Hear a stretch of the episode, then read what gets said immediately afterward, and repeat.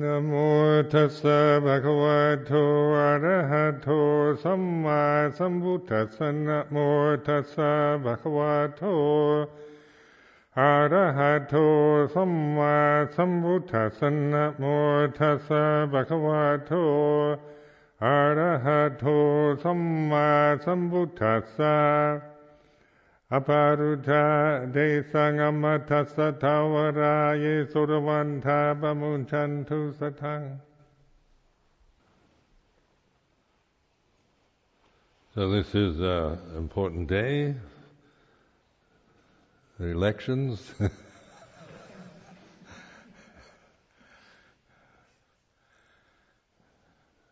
Politicians making all kinds of promises and trying to charm us into voting for them.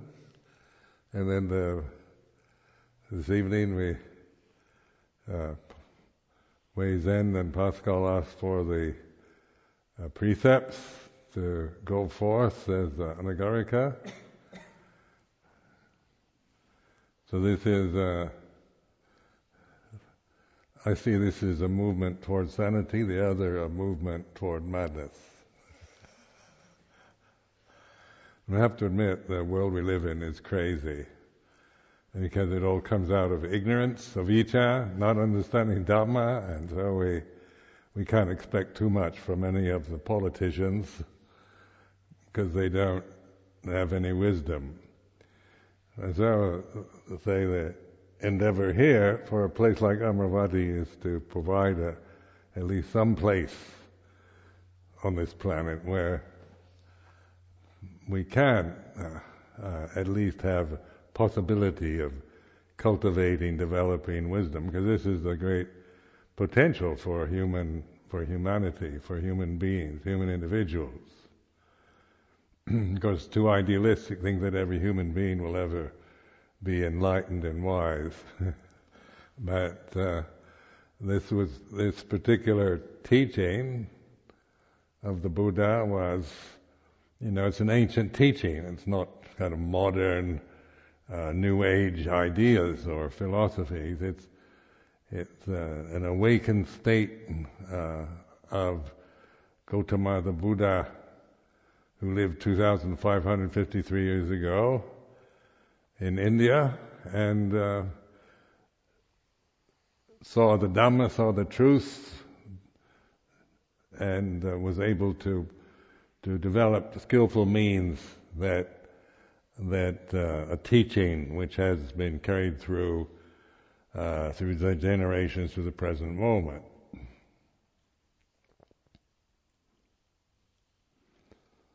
So it's uh, you know this might look just like some kind of uh, ceremony, but it is a it is a, a good sign at a time pessimistic time where there's so many uh, negative uh, feelings and perceptions generated into consciousness of everyone around the planet. But they, at least this sign of of these two people asking for one year to live the life of the brahmacharya, taking refuge in the Buddha Dhamma Sangha, and then to uh, practice uh, the teaching developing uh, mindfulness and wisdom to be free from all delusion and to see the end of birth and death.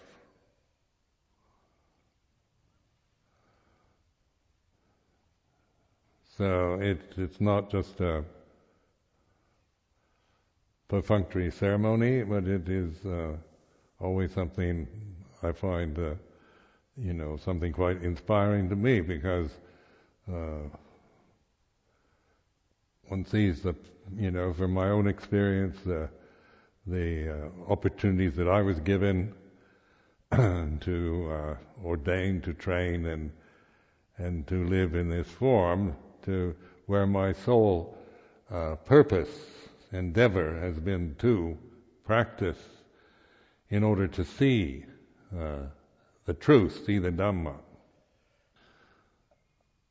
So that's what our goal is, this uh, uh, Amaravati, deathless realm, to this name, significant enough to to remind you of what you're here for, to to realize, to know Dhamma, deathless reality, uh, for yourself, because you know, as I use language now and call it Amaravati or deathless reality or enlightenment or whatever, these are mere words, and uh, and then so they have their limitations, but they're not an end in themselves. The words are mere kind of signs or pointers, and what are they pointing at? Is that you, not you, you as a person or uh, an individual, but like uh, uh, Luang Por Chah's uh, advice of looking at your mind, looking here, your heart. And then I remember, you know, before I really had any great comprehension of the Thai language, Luang Por Chah took me to a, a fam- one of the famous ajahns in the northeast of Thailand, Luang Pu, um, Luang Pu Kao, a very famous uh, disciple of Ajahn Mun. And Luang Pu Kao was uh, very old then. This was in before I came. This was you know in 1960, 69, I think, somewhere around there. And uh, and uh, went to his his Ajahn Chah took me to to visit him at his monastery in Udon province and so uh, at this time, Luang Por Chah was uh, as given a tape recorder, and this was before cassettes and all this. So they had these these tapes, you know, these uh, these large uh, tapes and the Philips tape recorder. And Luang Por Chah really liked gadgets, and so he loved to record everything. So we went to these various ajans in the northeast of Thailand, and then Ajahn Chah would get them to say things into his tape recorder. And so they'd carry on discussions, and it's in northeast Thailand, so it's uh, where they speak a dialect, the Lao dialect there. and so I couldn't really understand much what was going on, so I'd just sit there. And uh, when we went to see Luang Pu Kao, uh, Ajahn Chah uh, or, you know, had, was trying to tape Luang Pu Kao, and finally it was time to leave. Luang Pu Kao was uh, sitting in a wheelchair; he couldn't walk anymore. So Ajahn Chah and, and the other monk uh, left, and I was getting up, and then Luang Pu Kao beckoned to me, said, "Come closer." So I kind of crawled over to his wheelchair and sat there, and and uh, he said. Uh, it's here. It's here. in Thai, in the Lao dialect, and I could understand that much. But it was such a strong impression. It was one of the greatest teachings I've ever had, because that that sums it up. You find it all. It's a yutini, yutini, kwam jing yutini. That's like the truth is in here. And that's all one really needs to to uh, you know keep reminding yourself. It's not about finding some kind of fantastic reality or truth in an exotic country or some distant place, or through any really great effort. It's just a more of, a more of a continuous uh, reminding oneself to look, to observe, to be the observer. So the two new anagarikas, they can, you know, this is the point of your year's training is not just to become some kind of anagarika, you know, and and uh, identify strongly with the conventions, but to live within the structure in order to watch and observe the conditions, the, re- the reactions, the emotions, the opinions, the feelings, the likes, dislikes, whatever happens to you during this year, uh, the the uh, encouragement is to observe it, be the observer. So that's what Buddho, Buddha really means, the word Buddha. So it's taking refuge in, in the Buddha, Buddhang Saranang is another, you know, it's part of our tradition, Pali language and everything, but it also is a, a, an important reminder. Taking refuge in awareness, taking refuge in wisdom, in pure presence, not in, you're not taking refuge in any, any person, personality, or anything like that, but in Buddho, and then the Buddho is the mantric uh, form of the Buddha's name. So in uh, northeast Thailand, uh, uh, Luang Man and that, that tradition there, the, uh, this, this mantra was very much, uh, you know, the, the important one. They kept using at first to, to train yourself to move towards, just, just stop the wandering mind with just this two syllable word, Buddho and then, and then eventually, uh, you begin to recognize the, the knowing, the awareness, when you're not just caught endlessly in your emotional problems or your views and opinions or the, the karma that you experience in the present. So what is, what does the Buddha know? He knows the Dhamma. It's awaken to reality. Now we all have to live within these very mortal forms. And so this is this is like in training as an anagarika. You have to, you know, you recognize that it's not to to identify, uh, uh, you know, your ego with your position or the convention itself. It's merely an expedient means, uh, making a commitment for one year to live within the the limits of the eight precepts, the three refuges and the eight precepts. And what for is to be the knowing of what happens, you know, living uh, in a different way than you ordinarily would.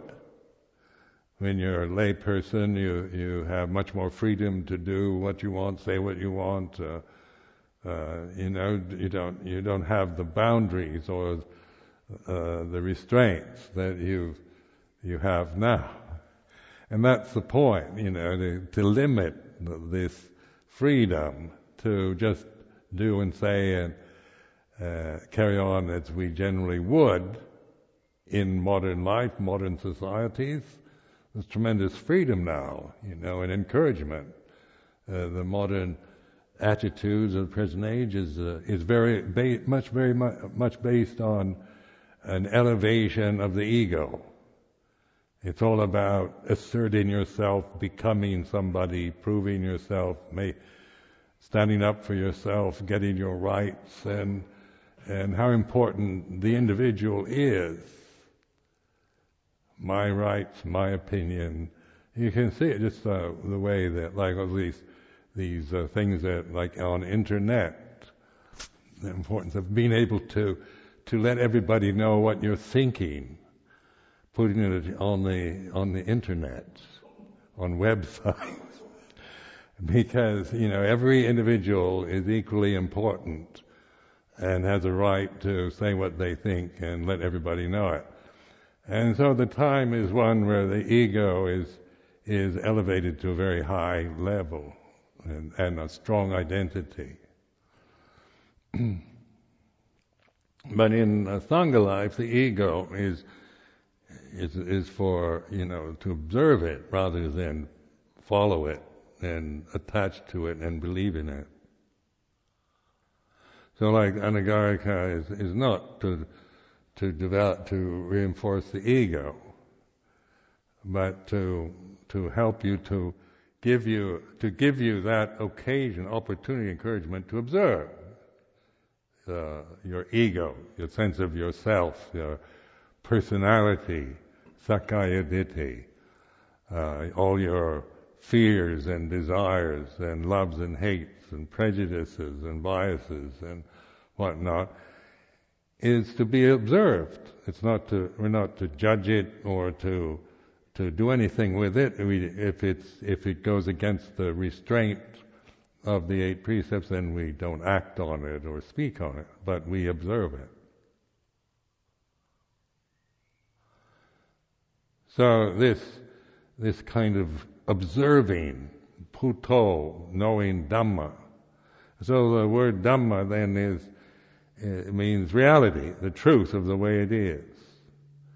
And that it's beyond conception. Like we use the word Dhamma, which is another word, and so it has its limitations. But it's not a definition, it's not to be defined and grasped uh, through defining the word, to awaken, because it's the awakened state that we as mortal creatures can uh, actually recognize with mindfulness.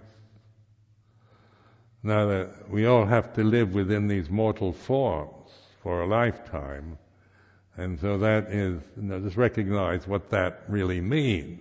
Contemplate your own humanity. What does it really mean to be a human being? Is that you have to live a lifetime within a very sensitive, conscious individual form. And, uh, and then it's highly conditioned. Once you're born, then you're, you're programmed like a computer, isn't it? You're programmed into identifying, believing, liking, disliking, approving, disapproving, right, wrong, good and bad is all inculcated into us through, through our parents, through our society, culture, education. And the sense of individuality, separateness, identity, with the physical body, with the appearance, with its gender, with its age, with its uh, attractiveness or unattractiveness, with its size, with its height, with its color, nationality, ethnic identities, or whatever, these become our reality. And of course, these things are born out of ignorance. They're conditions that we acquire that if we never see through them, if we only operate from our conditioning, then we, we experience life always with this sense of fear, anxiety, worry, regret, guilt, and whatnot, the result of this limitation of identifying with mortality, with the physical body, with the conditions, uh, your emotions, your, your views and opinions, your thoughts, memories.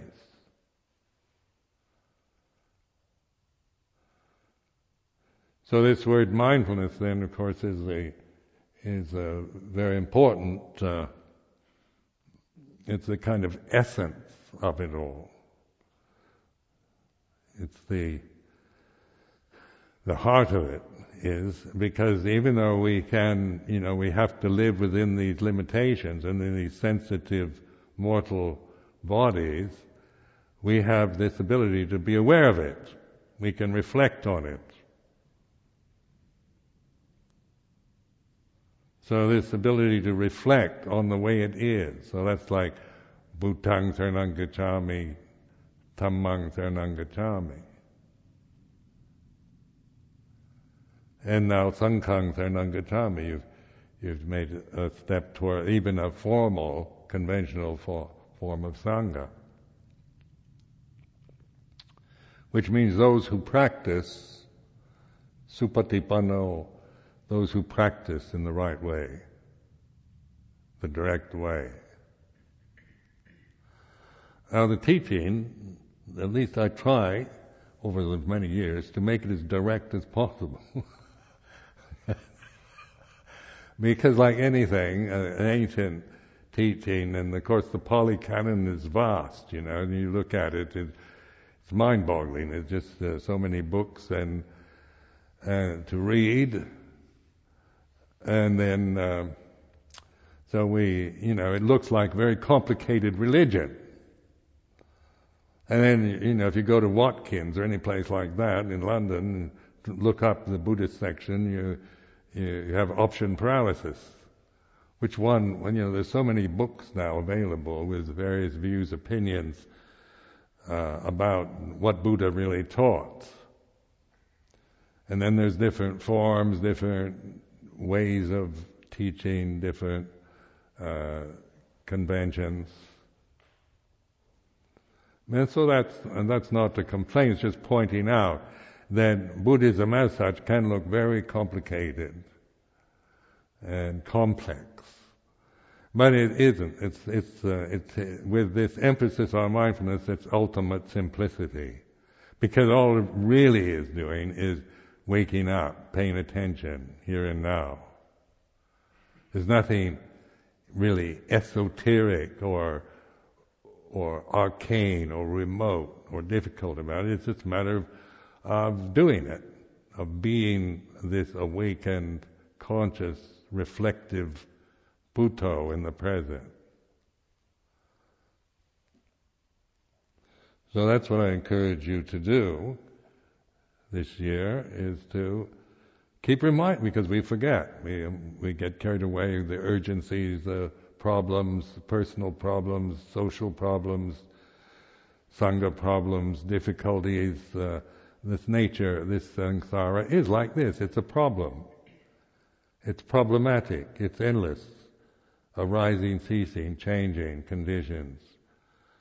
Uh, and so it's, this is the way, this is what we have to bear with in this birth as a human individual, is you know, being in a, a, sensitive form that is, uh, you know, very emotional, feels everything, and is affected by the impingement that it experiences, both pleasant, unpleasant, neutral impingement. But what I'm doing now is I'm merely pointing it out. It's nothing, it's not to deny it or to judge it, but to recognize This is mindfulness. Being mindful. The body's like this. The feelings are like this. Seeing is like this. Hearing, smelling, tasting, touching. Pleasure, pleasurable feeling is like this. Painful is like this. Neutral. So it's, it's witnessing. So it's a, it's a a practice of becoming a voyeur.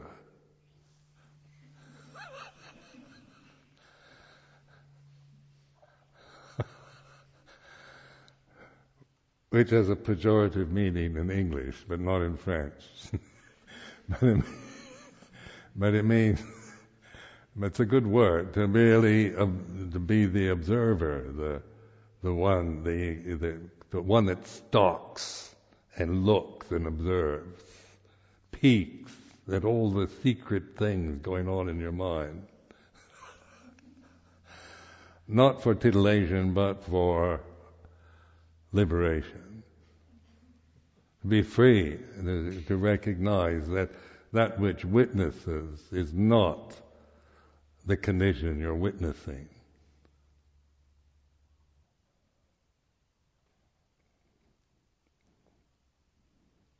Now, the, it's, it's uh, you know, it's, it's easy enough to understand what I'm talking about, but, but also recognize the power of the conditioning process. And the society we live in is, uh, uh, you know, the the stress, the pressures, the the assumptions, the un, you know, the the lack of wisdom in our society, the lack of being able to discern the idealism of it, and the uh, and the the greed, hatred, delusion, the blame, the praise and blame that goes on. this all comes out of avijja. And avijja is a Pali word for not understanding, not having awakened to the reality, the Dhamma. Then, of course, we're operating, our lives are always uh, being influenced by our habits, by our feelings, by our emotions, by uh, the pressures we have around us, the social pressures, affected by the weather, by whether the time of day. This is a, these forms are recognized are totally sensitive. Now, sensitivity then is is uh, you know it's a it's not, there's no one sensitive state that you can grasp and stay in. Sensitivity is forever changing according to conditions. So the planet, you know, is interesting when, uh, when uh, you know, when I went to Portugal last time, and then this volcano in Iceland, with, and all the, you know, we, I wasn't sure whether Ajahn Panyasaro and I were supposed to fly uh, to to Faro on a certain day, but we weren't sure whether we would be able to go because uh, all the airports had closed up in Europe. and the day before, I mean, we kept trying to check and find out whether Luton Airport, EasyJet flight to Faro, and nothing was certain. And so then we we left here about 4:30 in the morning and drove. You know, Luton's not very far away. I've never seen Luton Airport so empty. we walked in. Usually, it's just jam packed full of people ready to go to to uh, various places uh, uh, for holidays. But we got on the plane and it took off at the proper time. We flew from Luton to Faro without any great difficulties. but just the feeling, isn't it? That not knowing, the, this, uh, the, you know, a, a, natural catastrophe, a volcano in Iceland suddenly erupts. And, and this kind of volcanic cloud of dust hovers over, over Europe. And, and then the weather becomes very still, so there's no wind to blow it away. And everybody becomes frustrated, angry, and doesn't know what to do uh, because it interrupts our life. And and then when so these are you know the experience of stress, not knowing, wanting certainty, feeling inconvenienced, angry, or upset by the fact that uh, you know, that we might not be able to leave at the designated time. And then the way we can always blame, you know, how can you blame? Blame Iceland? We should sue Iceland for having a volcano. I mean, that's how the mind works, isn't it? Let's, we've got to find somebody to blame, somebody we can sue, or airline, or whatever. But anyway, uh, Ajahn Panyasaro and I arrived safely in Faro and had very nice time, uh, very good weather. And then uh, coming back, we had another strange experience. so we we were uh, up in, the, in the, the, city of Coimbra, which is quite far. It's right in the middle of Portugal. So we had to drive from there to the airport in Lisbon. And we, there seemed to be plenty of time on the motorway, and they were all confident that we'd get there in plenty of time to check in with with no rush. but as we got nearer to Lisbon, then suddenly there's a traffic jam, and it and this traffic jam seemed endless. You know, it wasn't just momentary; it was forever. That's how it felt and and you could feel, I could feel it kind of, you know, the the driver and uh, Venerable Dhammika, he's using, calling his mother to check at the airport, and and and then there was a clock right on the dash of the uh, of the car, and I kept looking at the time. It's drawing near departure time. and so this is stressful too. Isn't it rushing in a traffic jam, wanting it to, wanting to get through, get there, get to the airport, uh, board the plane, and, and it's not easy anymore. You've got to go through all these security checks. And then it's on EasyJet. So it's first come, first serve kind of thing. But we made it just in time. We had to run through the airport. And I'm, you know, at my age, running is not an easy thing to be doing. So I've been exhausted these past few days. And yesterday I went to London. George Sharp invited me, took me to a very posh restaurant. And we walked all over Holland Park and went to uh, Leighton, Lord Leighton's house in Holland Park, which has been recently renovated and uh, opened. and came back totally exhausted last evening. and all I want to do now is sleep. but the awareness is this is the point, isn't it? That the body's like this, and uh, and and uh, and then stress is like this. So, you know, opportunity sitting in the car trying to get through, you know, waiting for the traffic to move and looking at the clock on the dashboard and just wondering when, you know, we were going to get there on time. And the way, ability to observe that.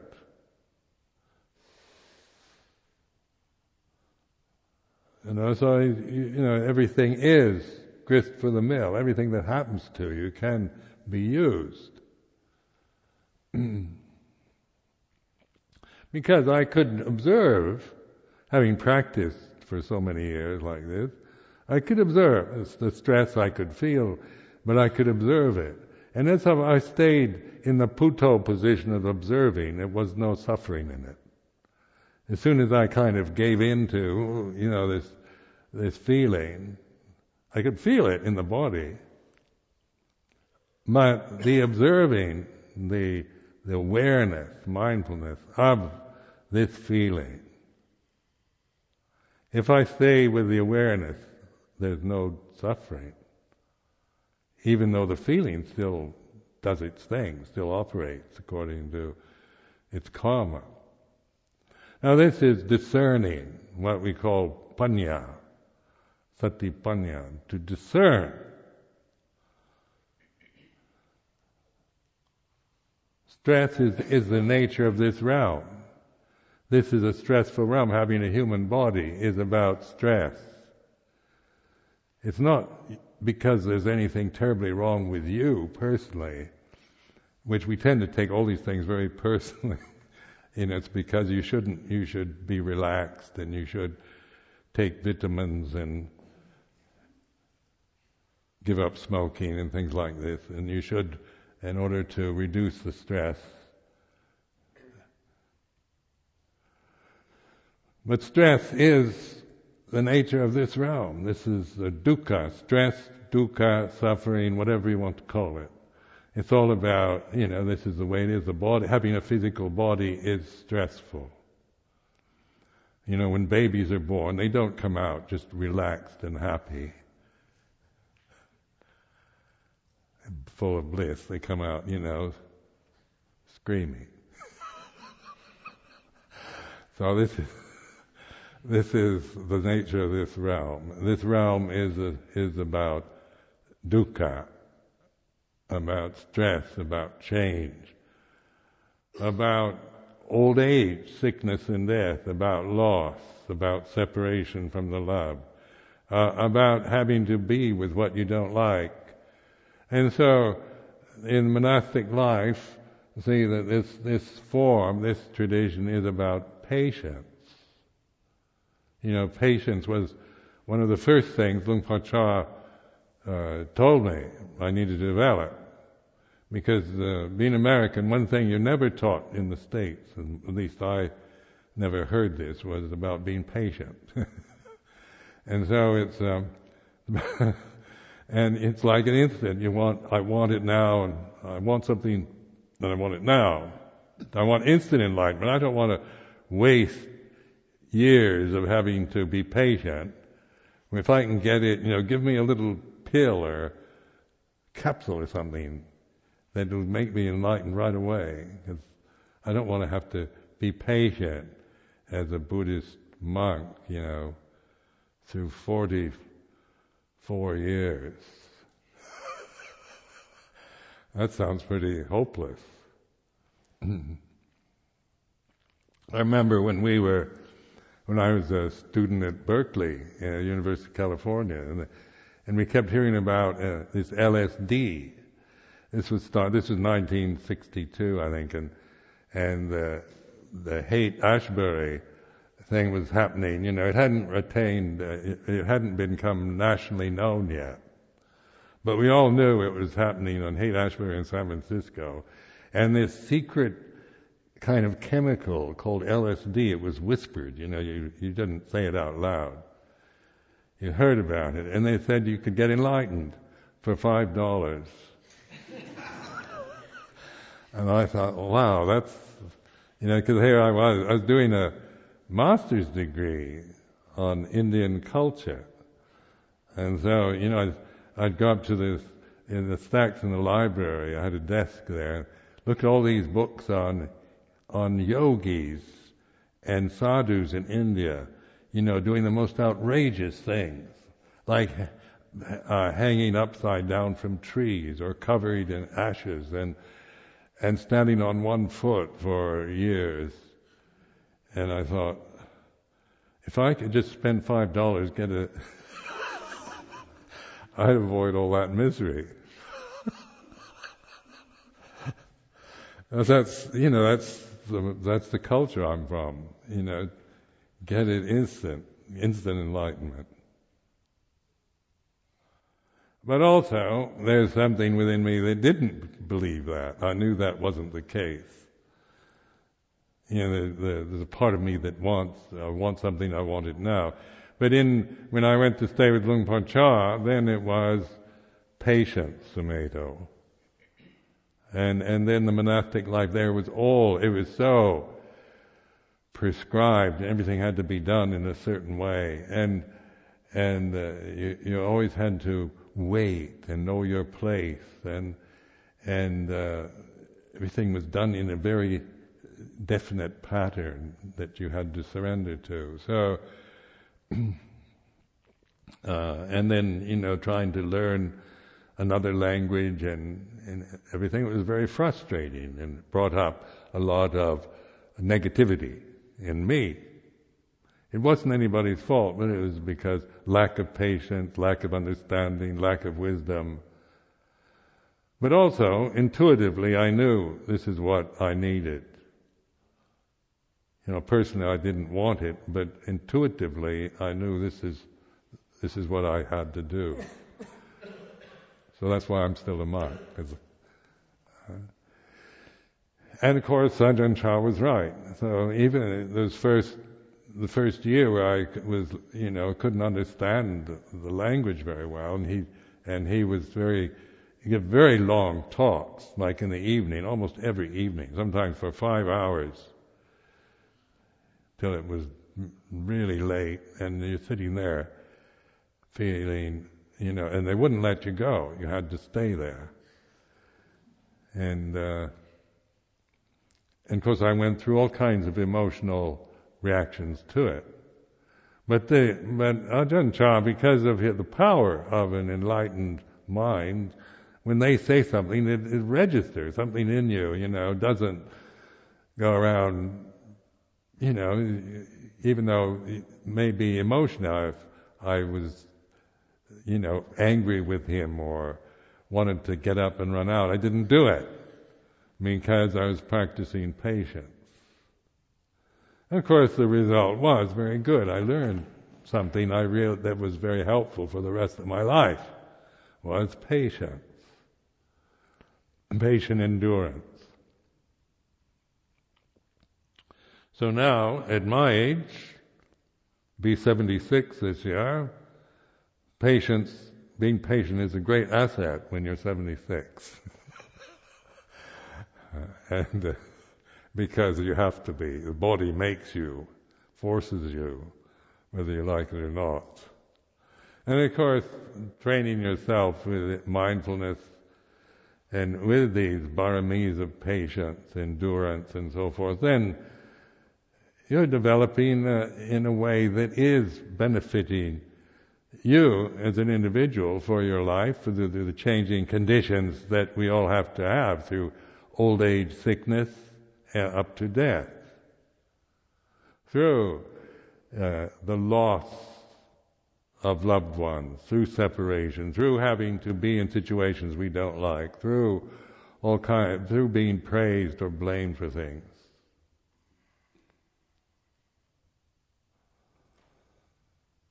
So something like Kwam Jing Yu Tini, Luang Pu pointing at taking, pointing it right here at his own heart. He wasn't, obviously wasn't saying it's not in him as a person. He was, he was giving me a profound teaching that stuck with me all my, the rest of my monastic life. And he had the wisdom to know I couldn't understand very much of the language, so he made it very simple. But that was enough.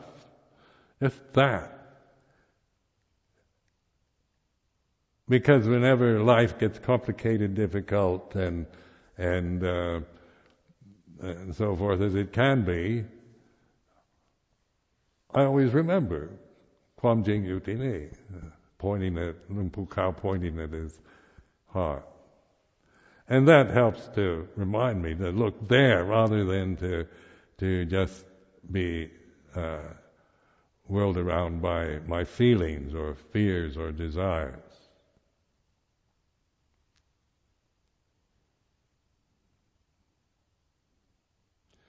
So this uh, what we call witnessing, observing, mindfulness, non-judgmental. It's not about judging the, the conditions that you're experiencing.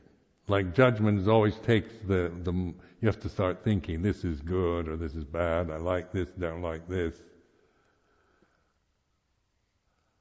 But observing this pure awareness, pure consciousness that isn't, it isn't, you know, it's not about thinking, it's not about having concepts or views about anything, it's observing, knowing. And so in this, the simplicity of the teaching, all conditions are impermanent. This is the this is the guideline. And we're not saying all conditions are good or bad, or some are good, some are bad, and and and hang on to the good ones and get rid of the bad ones. Saying all conditions, sabbe sankhara anicca, all conditions are impermanent. All conditions are all Dhamma, sabbe Dhamma anatta, is non-self. Reality is not a person. It's not mine. It's not me. This observer, this Buddho, is not Ajahn Sumedho, is not a monk or a nun or anything. It is this. Which in, you know, from within the limitation of this physical body, is consciousness. And this form, the physical body, is a conscious form.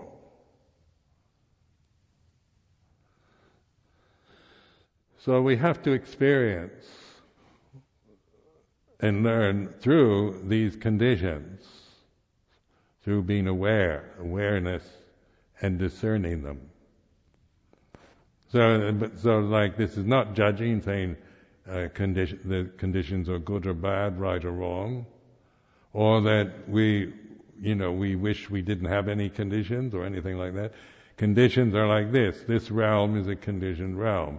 This body is a condition. Your feelings are conditions. Your thoughts, your sensory experiences, seeing, hearing, smelling, tasting, touching, it's all conditions. And conditions are all impermanent. They arise and cease, begin and end, born and die. So that, that really sums it up, makes it, you know, the discerning, it's then up to you. Discern conditions, whether, you know, they're pleasant or painful, right or wrong, good or bad. And that which observes, that observing, that Buddho is not conditioned.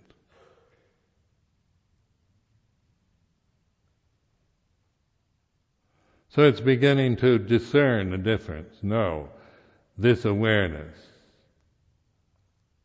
is non-suffering, and and and then then the awareness of the changingness of conditions, and that if I grasp these conditions out of ignorance, then I suffer.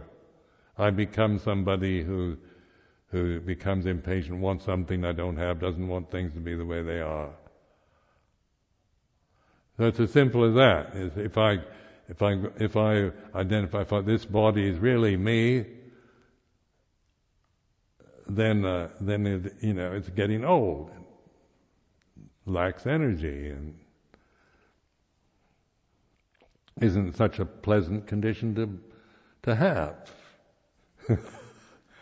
uh, but it is. But since it's non-self, then it is what it is. Whatever happens to it until death is is karma, the way it is. And that which is aware is not the body. The body can't be aware that there's awareness of the body. Mindfulness of the body, mindfulness of the feelings, mindfulness of, of the emotions, the four foundations of mindfulness, mindfulness of Dhamma, knowing reality, awaken to the to reality itself.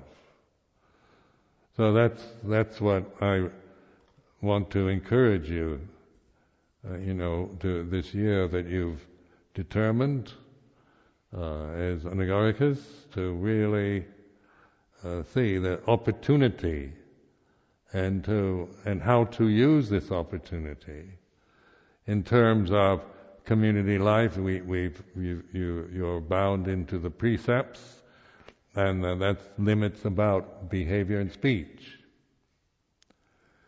And, and so that, that means that gives us something to bounce off of. If we have no, you know, in modern life especially where there are absolutely no boundaries for behavior, hardly any, any at all. it's, you know, do whatever you like. and uh, so you know, like the I don't think like etiquette anymore or morality has all that much influence on. You know, the important thing is to succeed, be somebody, assert your rights, express your individuality. but in in terms of Sangha, our refuge is in Sangha, not in personality. So Sangha then is supatipano, ujupatipano, ñaya patipano, samiji patipano. So this is this is the Pali language, but it, this patipano means practicing in the right way. One who's doing it. It isn't one just identify I'm a Buddhist and because I believe in Buddhist teaching. It's, it's actually putting it into practice, making it work.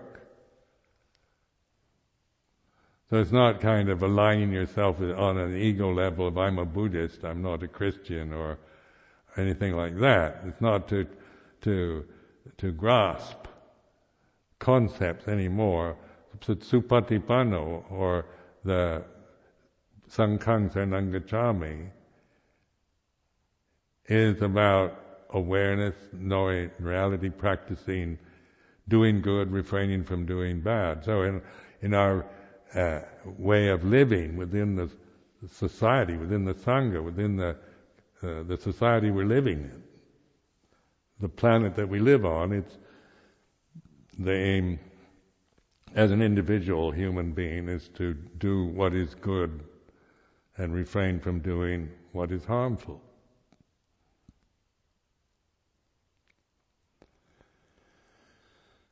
But in terms of Dhamma, you know, we have both. We have aspirations to do good and tendencies towards virtue, and we have temptations towards their opposite. So the Buddha is aware of all conditions as anicca. All conditions are impermanent. So like this is, uh, uh, you've heard this many times, I'm sure. It's all I've been teaching for 40 years, but uh, it, we do need reminding because the world is so powerful, so real for us. Our delusions are so real for us. Our feelings, our desires are so real that we easily believe and, and, and, and easily get hooked into them. So see the Sangha life here is, is to put that into perspective. Like I can't ask you to feel any certain way, or that you should love the life, or that you should, you know, how you should see it. But to, to use this situation for awareness, to discern, to, you know, sometimes you love it, sometimes you hate it, uh, boredom, fed up with it, absolutely devoted to it, wanting to, to determine your whole life, become a samana for the rest of your life, and be a, some kind of, sometimes we get so inspired, we want to do that, and sometimes we just want to get out right away, run away. And all kinds of possibilities in between those two extremes. But the encouragement is to be aware of it. It's like this. And to feel it, to recognize the feeling of stress is like this, or wanting to, loving is really being devoted, or hating or resenting is like this.